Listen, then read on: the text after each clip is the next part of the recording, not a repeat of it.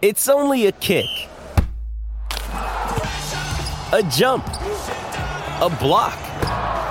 It's only a serve. It's only a tackle, a run. It's only for the fans. After all, it's only pressure. You got this. Adidas.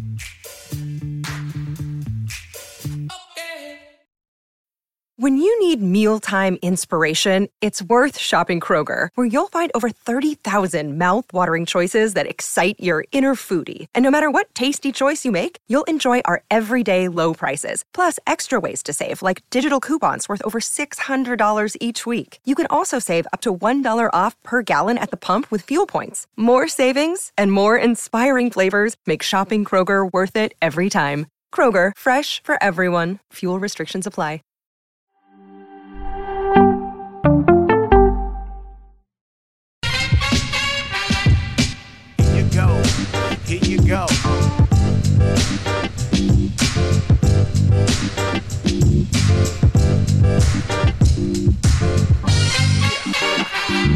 Feelings. That's the nothing personal emotion of the day. It is Friday, February 17th, and I've got a feeling you're going to like this first segment. And not just because you love Barry Manilow and you're trying to get that feeling back again. Corbin Burnes is a phenomenal pitcher for the Milwaukee Brewers, always in the race for Cy Young, has been a part of a successful run, the most successful run for the Brewers in its history these last couple years, even though they didn't make it last year. And he came out and gave an interview yesterday that needs explanation because it is absolutely incorrect what he said, why he said it, and everything in it is actually wrong as well. But let's be the judge together. And to do it, I think we got to hear directly from him what he said and the tone in which he said it. I mean, there's there, there's no denying that the relationship is definitely definitely hurt from um, you know what what perspired over the last couple weeks. Um, yeah, there's, there's there's really no way getting around that. Um, obviously, we're, we're, we're professionals and we're going to go out there and, and, do our job, and to keep doing what I can every five, every fifth day that I go out there. But um, you know, when some of the things that are said that um, you know, for instance, basically basically put me in the forefront of, of, the reason why we didn't make the postseason last year. That, I mean, that's something that probably doesn't need to be said. You know, we can go go about a hearing without having to do that. Um, so that's kind of one of those things that you know, obviously, you know, they, there was no attacking of, of, character, of, you know, person of who I was, but um, just the just the some of the stuff that was said that you know definitely didn't need to be um, said is, is is something that you know I think kind of disappointed everyone. First of all, he needs to fire his agent. Then he needs to fire his high school grammar teacher. It's not that anything perspired. I don't see anyone sweating. I think he meant transpired. But let's not quibble over words. Let's talk about really what's happening here. The arbitration system, quick primer. When you're in the league for over three years, some players, if two years, you get to go to a hearing if you don't like what the team is offering to pay you and you want more you can negotiate. And then if you can't come to a deal, you sit in front of three people and you go, it's a long table. It's always a rectangular table. You've got the team on one side, and you've got the players and the Players Association on the other. And there's an order in which you sit. The closest to the three arbitrators who are at the head of the table is always the person arguing the case. We had our general counsel do it. The first person we hired to do it was actually Dan Halem. We got Dan Halem started. He's now the deputy commissioner of Major League Baseball, but we I hired him because he was a lawyer at Proskauer. Proskauer were the lawyers we used for all of our transactions all throughout the years with the best sports attorney in the world. His name is Wayne Katz. He is the man who does all the work at Proskauer, no matter what they may tell you, he does it all. And so we had Dan Halem and we interviewed him and we said, How about you, Dan? And that was the start of his career. Sorry, Dan. So you've got the lawyer who sits right at the end. Then we have the general manager, then the team president. I never missed an arbitration hearing. And then you've got the assistant GM, who we brought in Mike Hill, who is next to us. We took the arbitrations very seriously because so did the Players Association. You've got the person arguing for the player across from who's arguing for the team. Then you've got the player, then the agent because very rare that the actual agent does the arguing. And then you've got a member of the Players Association sitting across from a member of the Commissioner's office. You've got a direct case and then a rebuttal. So the way the hearing works is is that first you present the direct case and you do it from a book. You prepare an arbitration book that is quite long. It has slides in it, and I'm going to get to you what is in those slides. Then there's a break, then the other side presents, then there's a break, and during the break, you come up with your rebuttal, which is where you introduce evidence that everything that the other side said is wrong. Then the other side rebuts what you've said, and then you shake hands, say goodbye, and then the next day you get a ruling. The ruling in an arbitration case, you cannot split it. You either rule for the team or for the player. The evidence that's actually put in to start with is the contract that the player will sign with everything filled out except for the dollar amount. So it's a regular uniform player contract. And what the arbitrators do is they actually fill in either the team number or the player number and they hand it back, and that's how you know who wins. Possession error is a big thing in arbitration. There's no way that a team will win every arbitration hearing. There's no way the players will win every arbitration hearing because arbitrators can be excused by either side if either side is unhappy with their performance and if it's too lopsided, then an arbitrator will be fired. And these arbitrators love it. They get to go to Florida, Arizona. They get to be in the room where it happens. They get to make decisions. Oh, and by the way, they get paid a pretty penny because their hourly rate is not Ben Affleck's at Dunkin' Donuts. During the course of arbitration, there are rules. The rules come from the collective bargaining agreement about what can be presented, what is evidence. Let me give you an example. When you are a first time arbitration eligible second baseman or pitcher, you get compared to salaries of other first time eligible arbitration eligible second basemen previously who have been awarded a salary in arbitration. Each side tries to argue why that number is either too low or too high, and what the difference is between that player and this current player. You go through all the stats, you go through all of the bulk, meaning how many games the player has played, what their regular stats are, like home runs and RBI or stolen bases, but you go through war, you go through expected batting average, batting average of balls in play, any statistic that anybody inside a nerd, nerd cave can come up with. And each side presents which players should be a comp and which players shouldn't. And the way arbitration numbers are submitted, like in Corbin Burnes' case, the team wanted to pay him $10.01 million. Corbin Burnes responded he wanted to get paid $10.75 million. It is very strategic what you choose because what the arbitrators are doing is they are taking the midpoint of the two submissions and deciding does the player deserve to be below the midpoint or above the midpoint. You don't argue if you are Corbin Burnes that you deserve 10.75. You argue if you're Corbin Burnes that you deserve 10.4. Let's just say that that's the middle of 10.75 and 10.0, but it's really not. It, let's say it's 375. So 10.376, uh, let's say, is what he's arguing. But don't worry about the math because that's how arbitrators decide who wins and loses based on the midpoint. Then you introduce other factors that are taken into account that are delineated in the collective bargaining agreement. Special accomplishments of the player. Was he an all star? Was he an MVP? Team accomplishments. Did the team make the playoffs? Was the team in the winning the division? Did the team win a World Series? Other factors that include team attendance. We always got to argue in every Marlins arbitration all the special factors and accomplishments. No playoffs. We couldn't do that with Miguel Cabrera. No awards. We could do that with almost everybody. And our attendance sucked. So, special accomplishments are not a huge part of the arbitration decision that arbitrators make, but it is definitely a factor. The reason why arbitration is so important is that the Players Association and the Commissioner's Office are fighting tooth and nail to keep salaries going higher or keep salaries the same, the same or going lower, depending on which side. So precedent becomes the main point. Because if Corbin Burnes wins arbitration, his number is 10.75.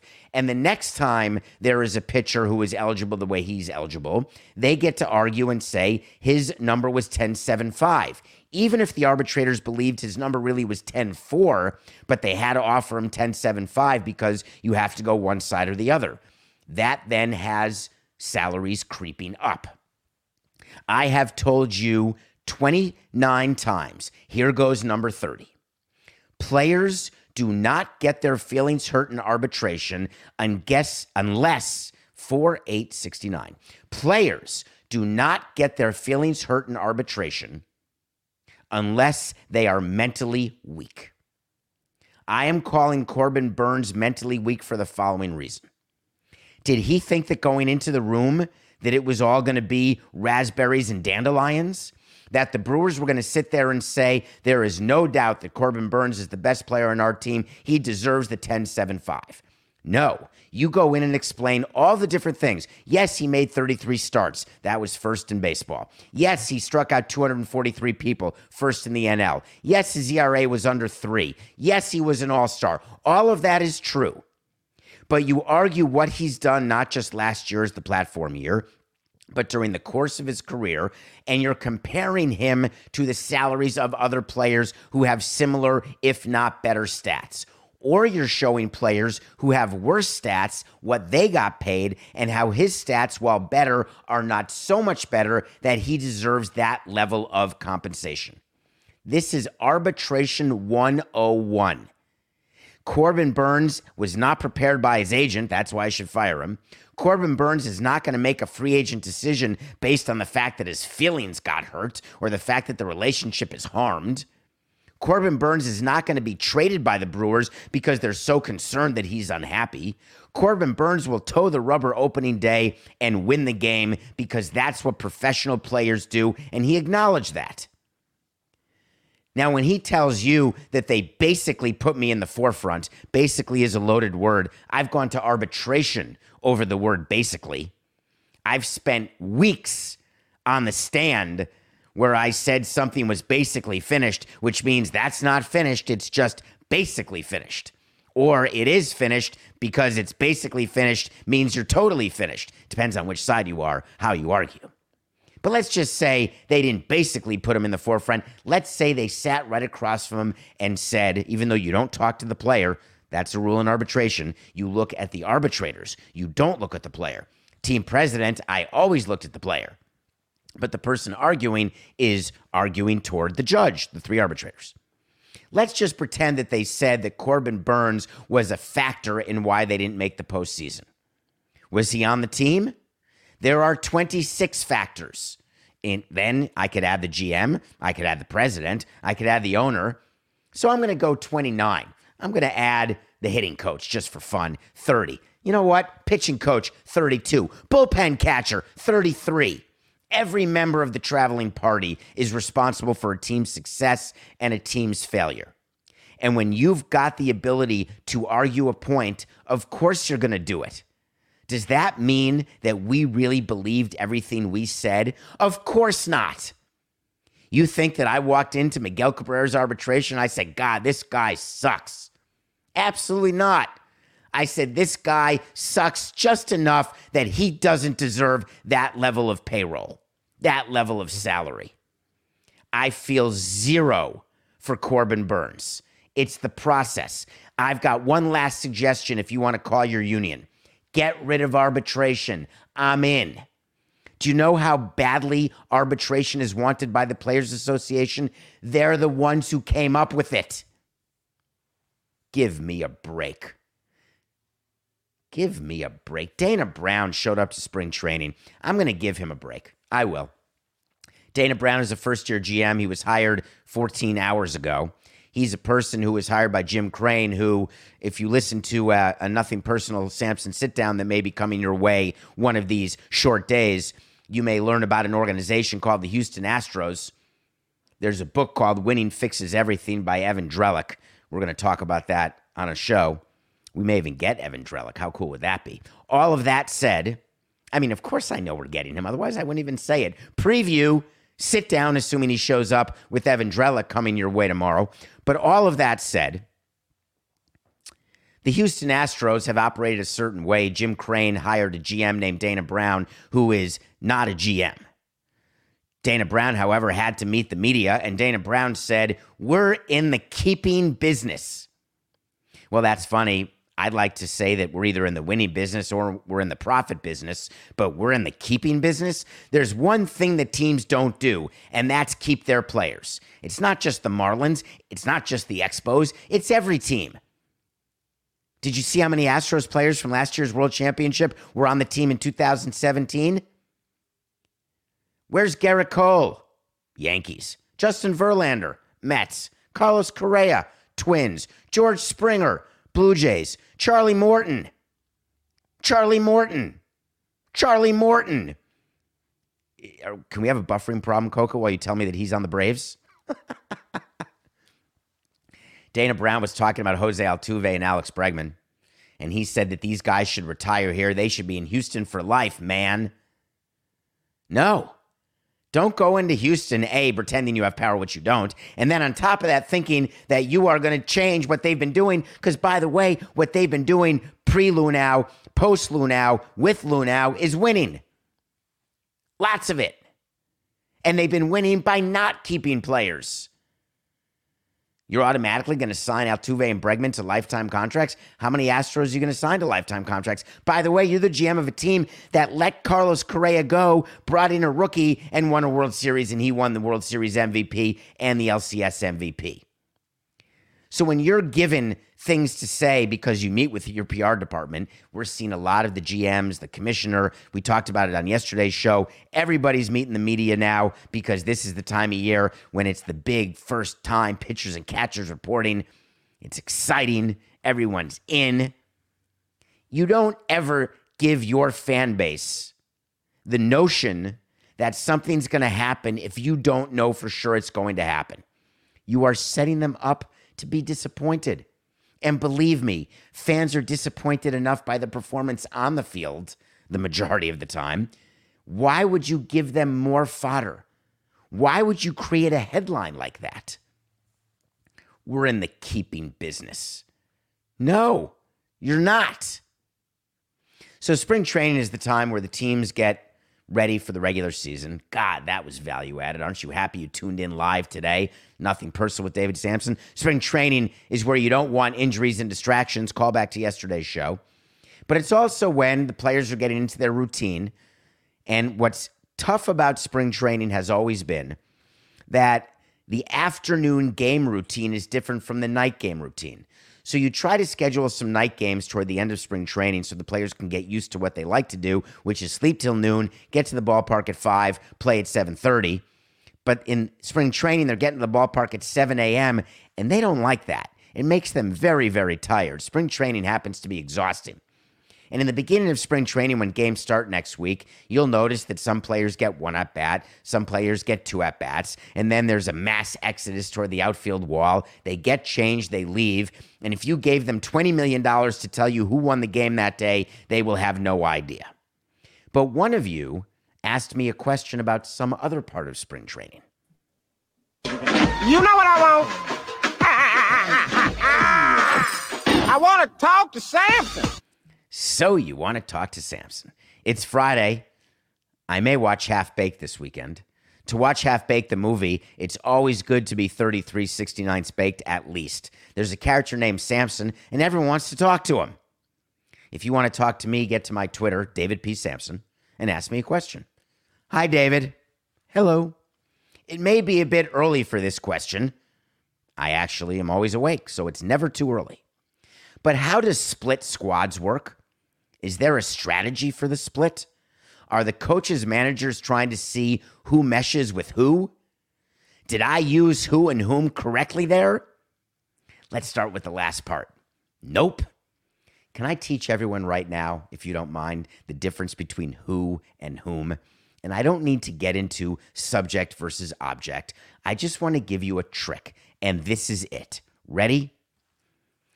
If you can put him in the sentence, him ends with M, put the M at the end of who. So, ready? Are the coaches, managers trying to see who meshes with who? Let's switch that. Are the coaches trying to see who meshes with him? Now, don't tell me about him and her and she. It's not, this is not gender, but that makes sense, right? Trying to see who meshes with him. You wouldn't say, are they trying to see who meshes with he? So if it's trying to see who meshes with him, put the M at the end and you've got whom. So it's trying to see who meshes with whom. That's why you use whom there, not who. Now you've got the trick. Okay. Now, split squad. This is good. We have a deal where we get a certain number of home games in spring training. We have a deal with the public entity who financed the spring training stadia. And we want as many home games as possible because home games mean revenue for all the people coming from the north to the south, or Miami's case, coming from the south to the north. They come to games, they watch, you want home games. Everybody wants home games, so you have to play road games too. So the general split is that you play half on the road and half at home. However, there are more pitchers who need work, more players who need at bats than there are games in a spring training season. So some days teams play twice. You're playing a game at home, and at the same time, you're playing a game on the road. The Marlins would spring train in Jupiter. It used to be the Nationals would spring train in Viera. There are teams who spring train on the west side of Florida. There are bus rides that players take. And here's the general rule when spring training facilities are far away, your best players don't go to those road games. MLB has a rule that you need to have a representative lineup when you go on the road to a team because people in theory when the Marlins are playing the Yankees are coming to see the Yankees and they want to see Stanton and Judge and Jeter and Boone and everybody else and then you get there and you look at the lineup and you're the Cleveland Indians guy for Major League saying, "Who are these guys?" And then we call Major League Baseball and say, "The Yankees suck, man. They didn't send a representative lineup." And there's a rule of what a representative lineup is, and it's the worst rule in baseball. If a player's been at the major league level and had a job and appeared in a game or two, that counts as a big leaguer. And if you have six big leaguers, that's a representative lineup. So you can sit all your superstars, let them play the home game, not the road game, because you want to get paid for more people coming to your home game. Except then the team that has you on the road is angry because they're playing a team of no ones. How do you decide who plays uh, for which team? Veterans don't like being on the road. So the majority of veterans do not go to a road game.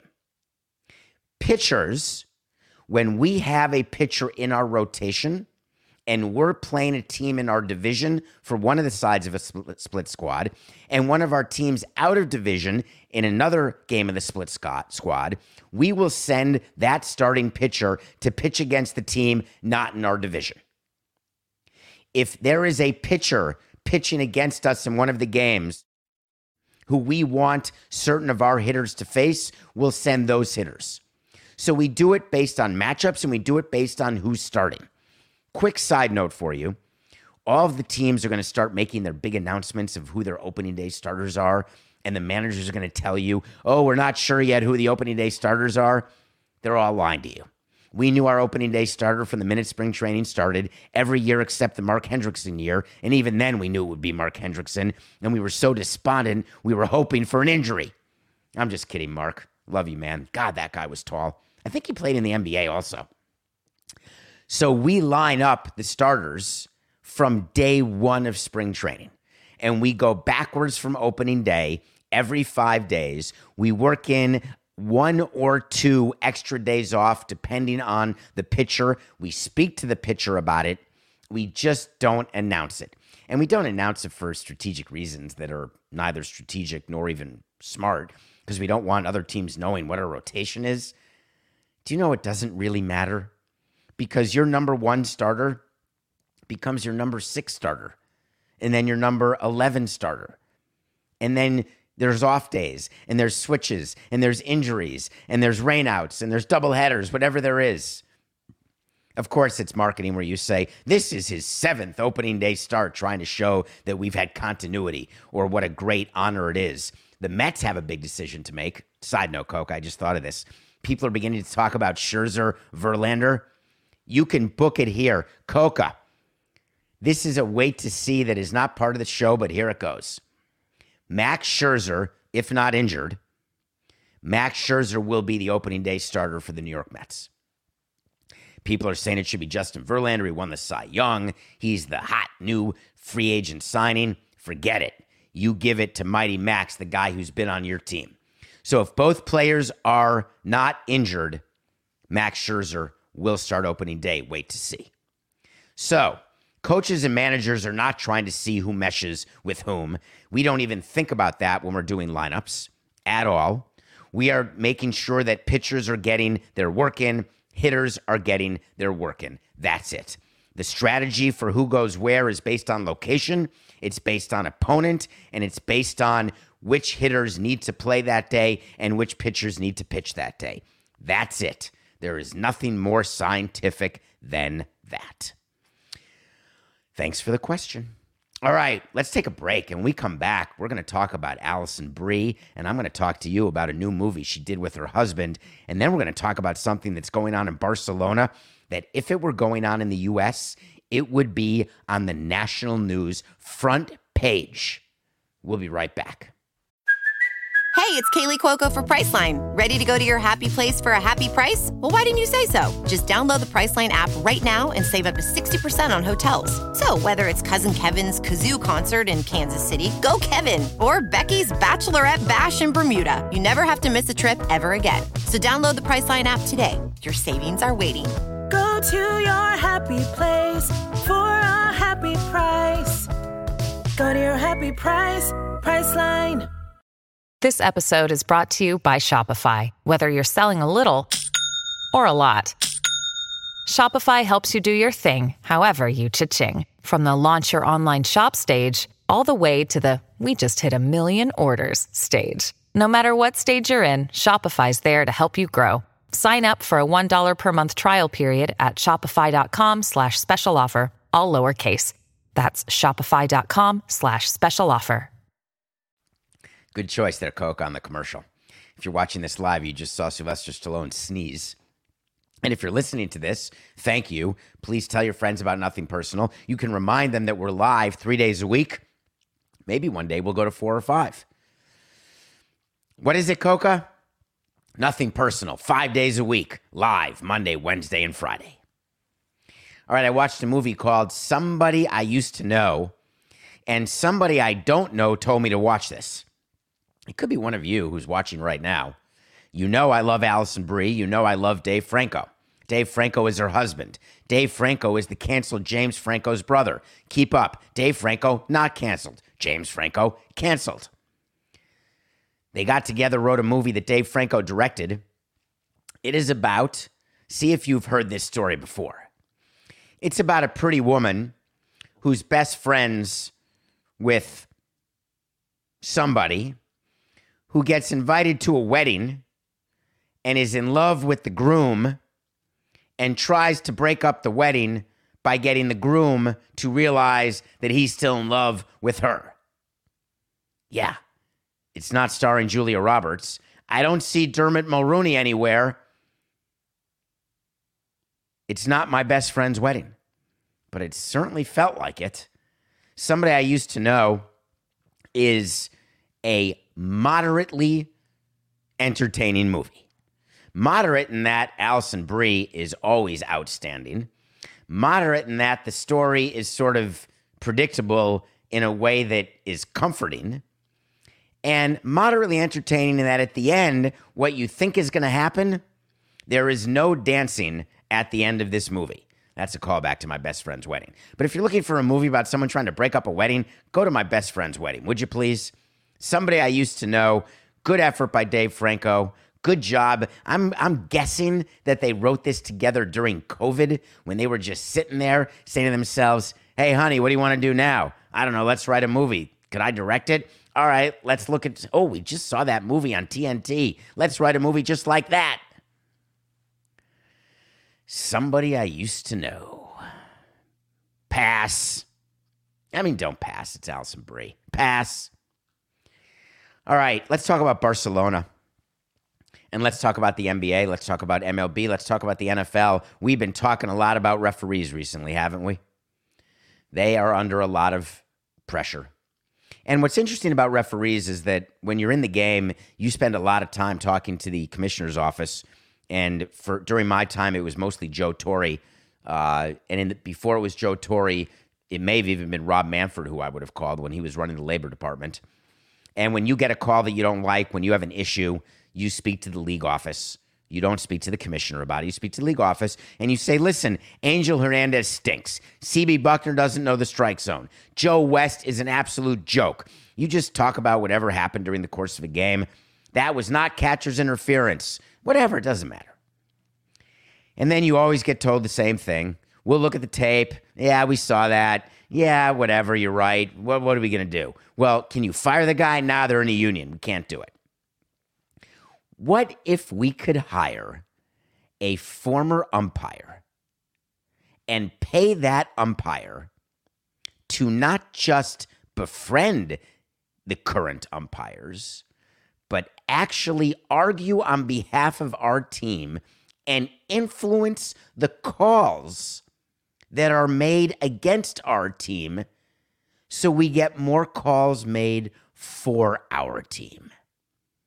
Holy crikeys.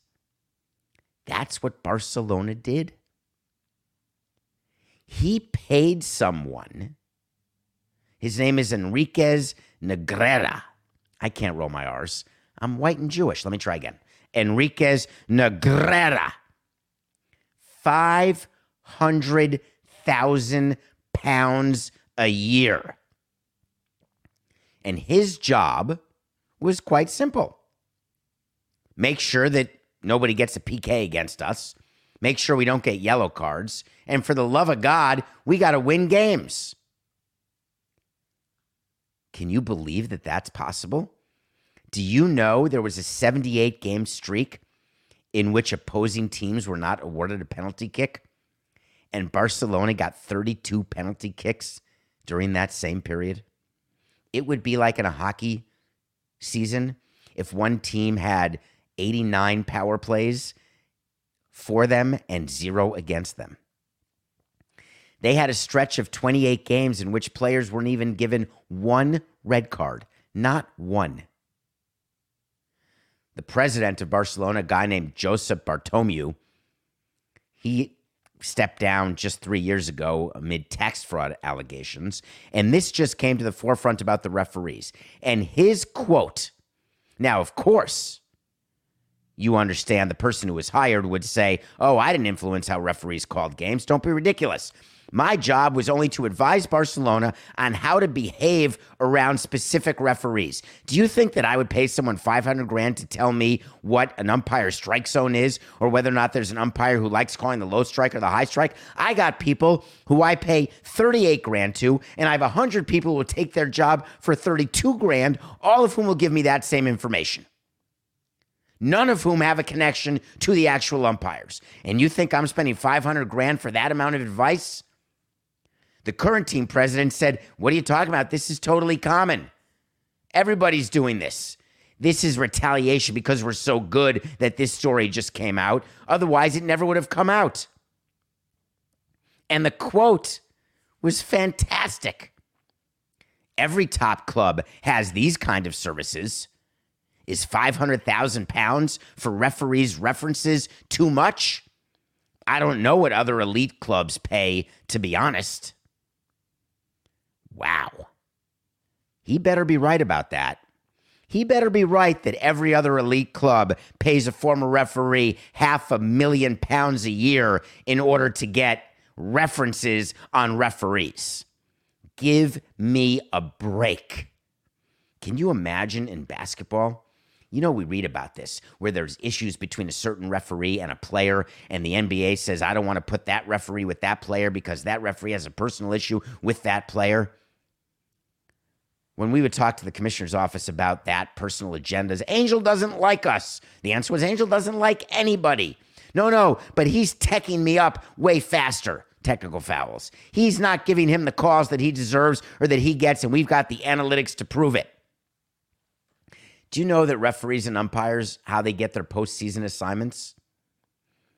Same way in the NFL. The guys who work the, the Super Bowl, that's not a regular crew.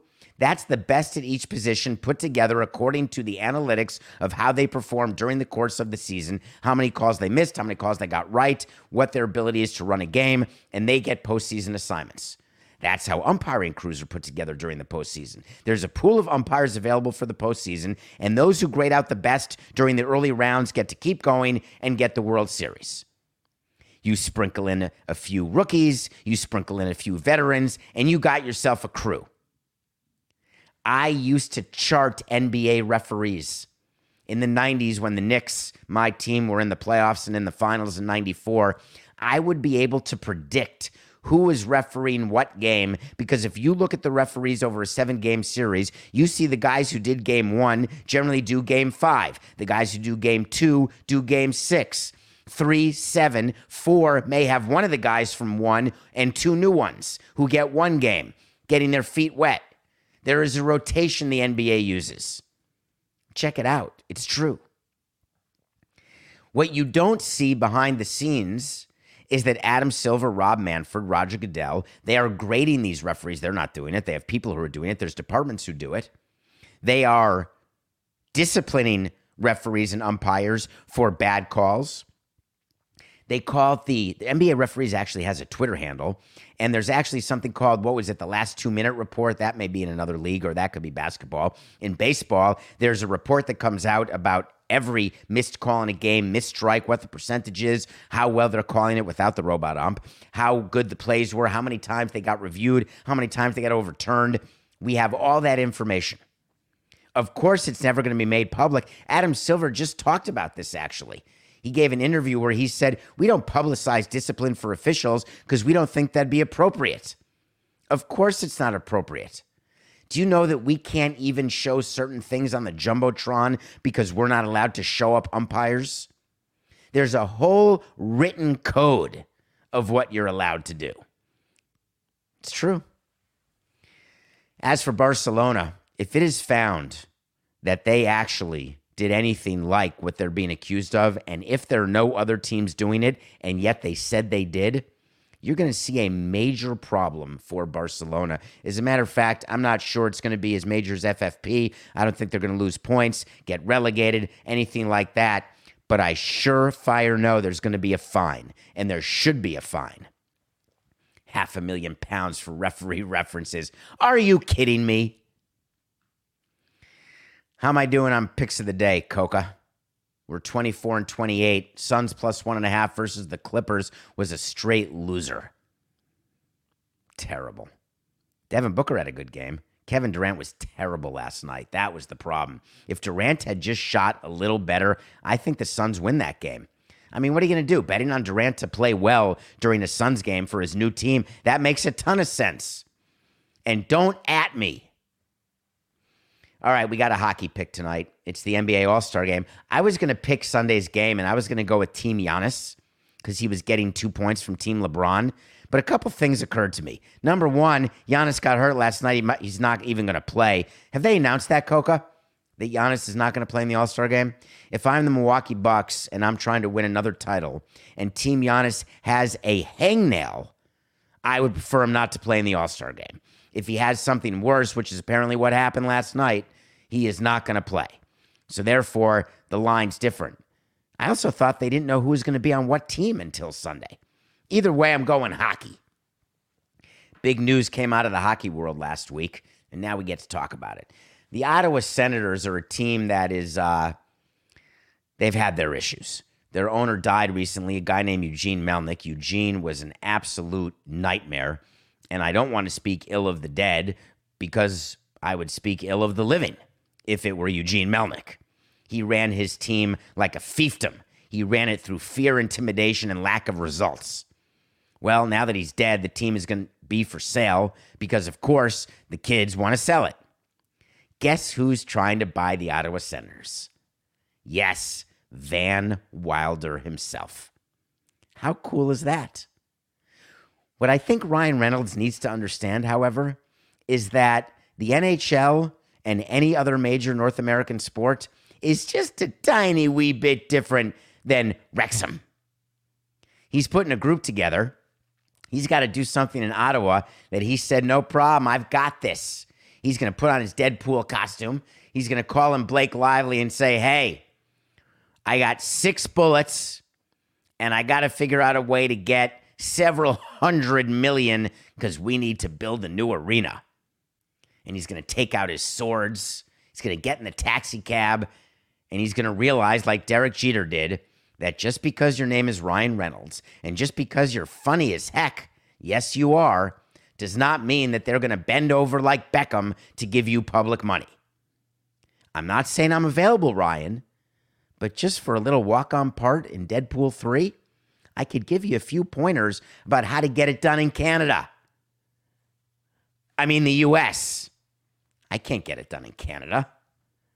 Who can get it done in Canada? Senators over the Blackhawks. Sorry. The Senators are actually playing much better this year. Finally, their young guys got a little older. So we're taking the Senators over the Blackhawks as our pick of the day. All right, it's Friday, and I don't ever like going into the weekend on a bad note.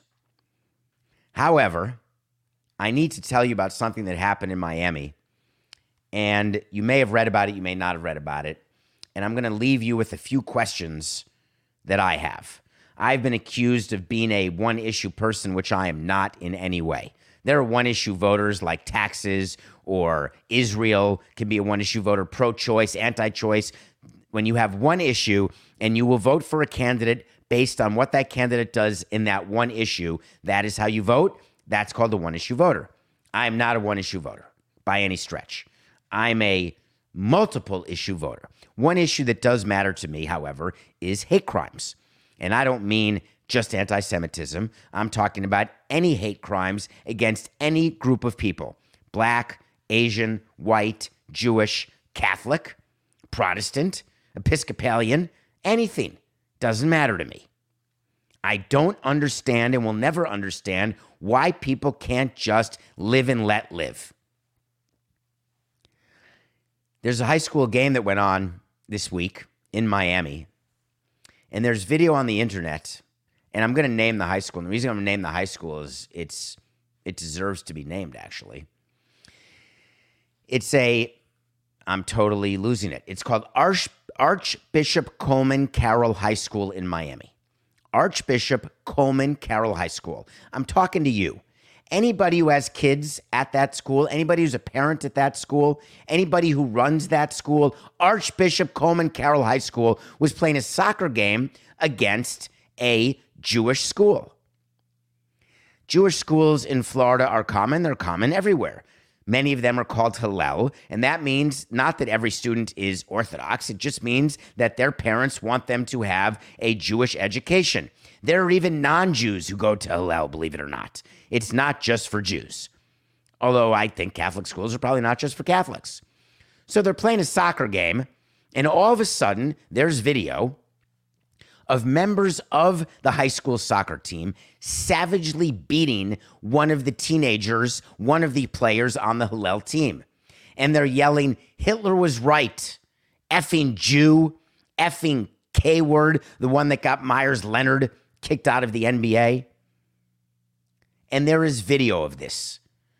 The victim was a student at Scheck Hillel School. Do you know that this kid got a metal cleat lodged in his eye. That's how long the savage beating went on. Here's my question for you Don't tell me that it's about competitive spirit and that it was all in the name of winning and losing and wanting to be competitive. There's only one explanation for that type of behavior. The explanation is that the parents of those high schoolers have taught those kids hate. or they've not recognized that hate has been taught to them by other people. They've been taught rage, they've been taught hate, they've been taught intolerance, and I'd like them to be taught what it is to go through life with no education and with a loss of freedom. I want those kids tried for assault as adults. I don't want those kids going to some cushy place. I want them in jail with bars. Doesn't have to be prison. Let's start with jail. Why do I want this? How else are we going to stop the hatred that so permeates our society if we don't cut it off at the head? We have to stop generations from passing hate down to other generations. It's not about yelling at referees at high school games, which makes me crazy. And I've told you that I think parents and kids should suffer for the action of parents who think their kids are going to be A Rod or going to be the greatest players ever, or their kids are going to be the next Mia Hamm. No, your kids aren't. Your kids likely stink. But yelling at your kid for not doing well, yelling at the referee for missing a call or making a bad call, that has a place in hell in my mind for you. But going after someone because of their religion and assaulting that person, whether it's a referee or in this case, a teenage player, there is not a place in hell that's hot enough for you. I want you to look yourself in the mirror every day and realize that you're promulgating hate in a way that you're going to say, I don't care. I really feel that way. I don't like them Jews. I don't like them blacks. I don't like them whites. That's fine. You look yourself in the mirror and you say to yourself, you've got it right. But you're going to get old and you're going to die. And we're going to make sure that the generations who come after you really have it right. And until that happens, we're going to be witnessing videos like this. And if we all keep quiet about it, we are complicit in it. If you know anyone in Florida who is a part of that school, the Archbishop Coleman Carroll High School, and you don't say something, that makes you part of the problem. If you know anyone at the Hillel school and you don't say something, you don't give some sort of comfort, some sort of understanding to what it means to be the victim of that level of hatred, then you're part of the problem. How about if this weekend we become part of the solution? This is David Samson, and I appreciate all of your time. This is nothing personal.